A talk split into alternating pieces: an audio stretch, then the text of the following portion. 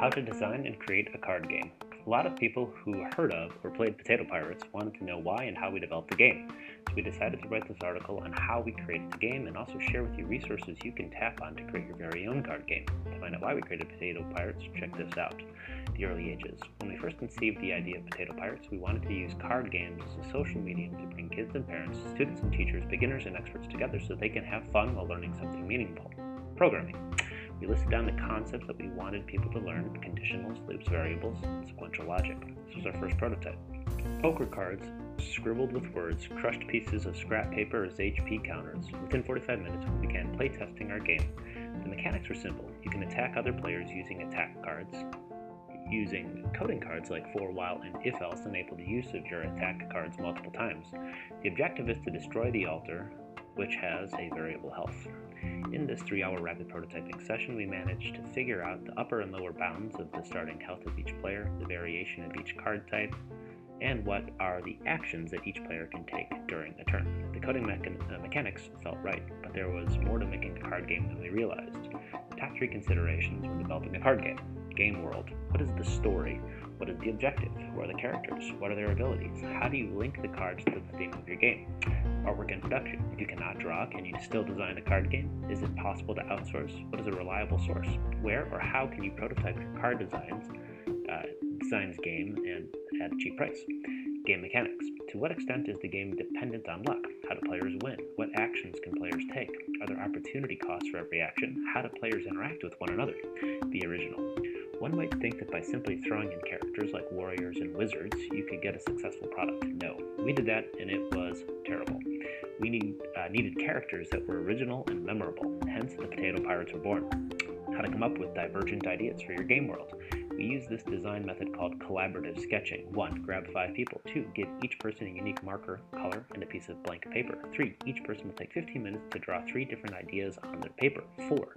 When the time is up, pass your paper to the next person. 5. Take 5 minutes to build upon the previous person's ideas. 6. Repeat steps 4 and 5 by passing the paper clockwise until you get back your own. 7. Review and synthesize the ideas. Everyone should remain silent from steps 1 to 6. Try to sketch and refrain from using too much text.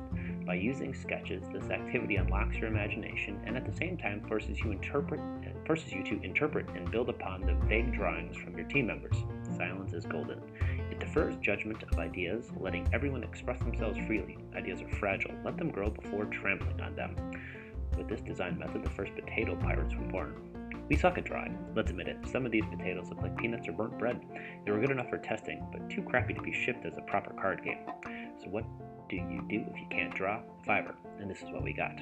Cool, huh? For three hours of browsing and $30, this was time and money well spent. The Potato Pirates artwork got a major upgrade, and we were convinced that Fiverr was the way to go. It was a tough choice between the second and third artist, so we asked them to draw 30 more characters and eventually went with the third artist.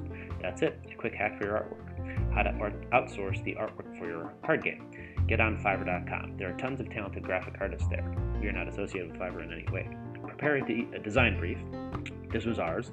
Draw a potato that looks like a pirate. It needs to have a pirate hat and a hook, have a bit of detail, but give the artist creative freedom, and you will be surprised. Shortlist a few graphic designers. Try referring to which of their artwork appealed to you. Example, can you draw a potato pirate in the style where you drew the wizard with the hat? Some artists can have multiple styles. Ask about their charges. You have to pay a premium for commercial rights of the graphics. If you do bulk purchases, usually they will, dump, uh, they will do a lump sum discount for the commercial rights cost, so don't be put off by the price of each individual piece of art. Describe in detail the important things you want to see in each graphic, max 2 of 3. We had our crappy potato graphic for the artist to refer to, so they have a rough idea. The point is, be visual when conveying your ideas to the artist. Don't expect the artist to read your mind. Different people will interpret text differently. Chinese noodles are very different from Italian spaghetti. Don't let the artist start from zero. Give them something concrete to work with, or else you are just wasting your money. To deal with the uncertainty, get artists to show you their rough sketches before they refine the lines and color it. They will be more willing to edit the design during the sketching phase. It is more difficult to edit once they have refined the line work and colored the graphics. Editing something in those final stages is almost no different from starting from zero. Please don't be a jerk and ask for unlimited edits. Here are the Potato Pirates, all grown up. For t- prototyping, print and play was good for both uh, box and cards. We are still in the midst of doing our production. We'll share an article on how to manufacture a game when we have actually done it. Having said that, don't settle with Fiverr. Once the game mechanics are more or less settled, we wanted more creative control over the artwork and develop the different characters in the game. For this, we had to bring the Potato Pirates design in house and meticulously craft out the personality of each character. Using these characters' stories, we even spun up a comic strip for these C spots. Remember, key lesson here is don't settle. Test, test, test.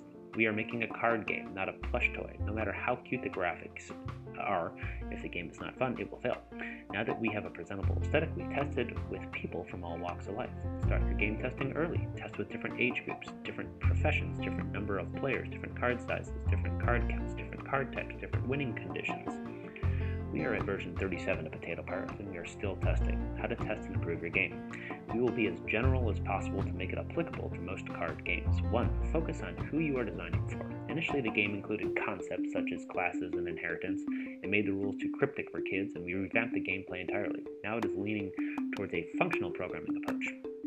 Besides kids, the accuracy of the concepts also appealed to our other target audience parents, educators, and geeks. Remember, you can test with anyone, but pay more attention to the feedback from the people that you are targeting. Card balancing. Strike a good balance on the number of cards in the deck and the ability of each card type. Think about the worst case scenarios. What is the probability that a player will be out of the game in the first round? We had a lot of one hit KO combos, which we eventually nerfed so that everyone could enjoy the game. Moreover, the more players that stay in the game, the more interesting the dynamics would be. Use a spreadsheet. We recommend uh, recommend using Airtable. Map out the probability of drawing each card. Vary the probability table based on number of players. I hope you remember your conditional probabilities from math class. Playing a turn. What are the phases of a turn? What is a player's decision tree? What does everyone play a turn together? Will a player's action prevent another player from executing an action? Keep track of each player's hand on each turn and what action they took. Review the data over a few games to see if there is a dominant strategy. Oftentimes, our judgment might be clouded when we are on the losing end, and we might be quick to eliminate cards that appear overpowered but are in fact well balanced. Game ending condition. Are you creating a Monopoly game that goes on forever or a game with a well defined ending condition like exploding kittens? Are there multiple game ending conditions? Track how long each game lasts and how many players are in the game. Think of ways to accelerate the game when more and more players are out so that they don't have to wait too long for the next game. Most importantly, link the game ending conclusion back to the theme of the game. Once a potato pirate collects all the Potato King cards, he gains, gains the King's fortune and wins the game. Best of luck for your card game. Over an entire year, we have tested Potato Pirates with preschoolers, educators, families, professional poker players, computer science students, advertisers, basically people from myriad backgrounds. Through these test sessions, our design evolved from a highly technical coding card game to a game that has a good balance of excitement, strategy, and meaningful coding concepts. Our Potato Pirates also grew from weird peanut potato hybrids to so adorable, wanted to squeeze them potatoes. Our Potato Pirates coding card game was launched successfully was launched successfully on Kickstarter and was funded by more than 1700%, all thanks to this method of iterative design and testing. P.S. After the overwhelming response by gamers, educators, and parents, we see that there is a real need to gamify obscure concepts and tra- transform the learning experience of cryptic topics. Hence, the Potato Pirate sailed on to another epic adventure.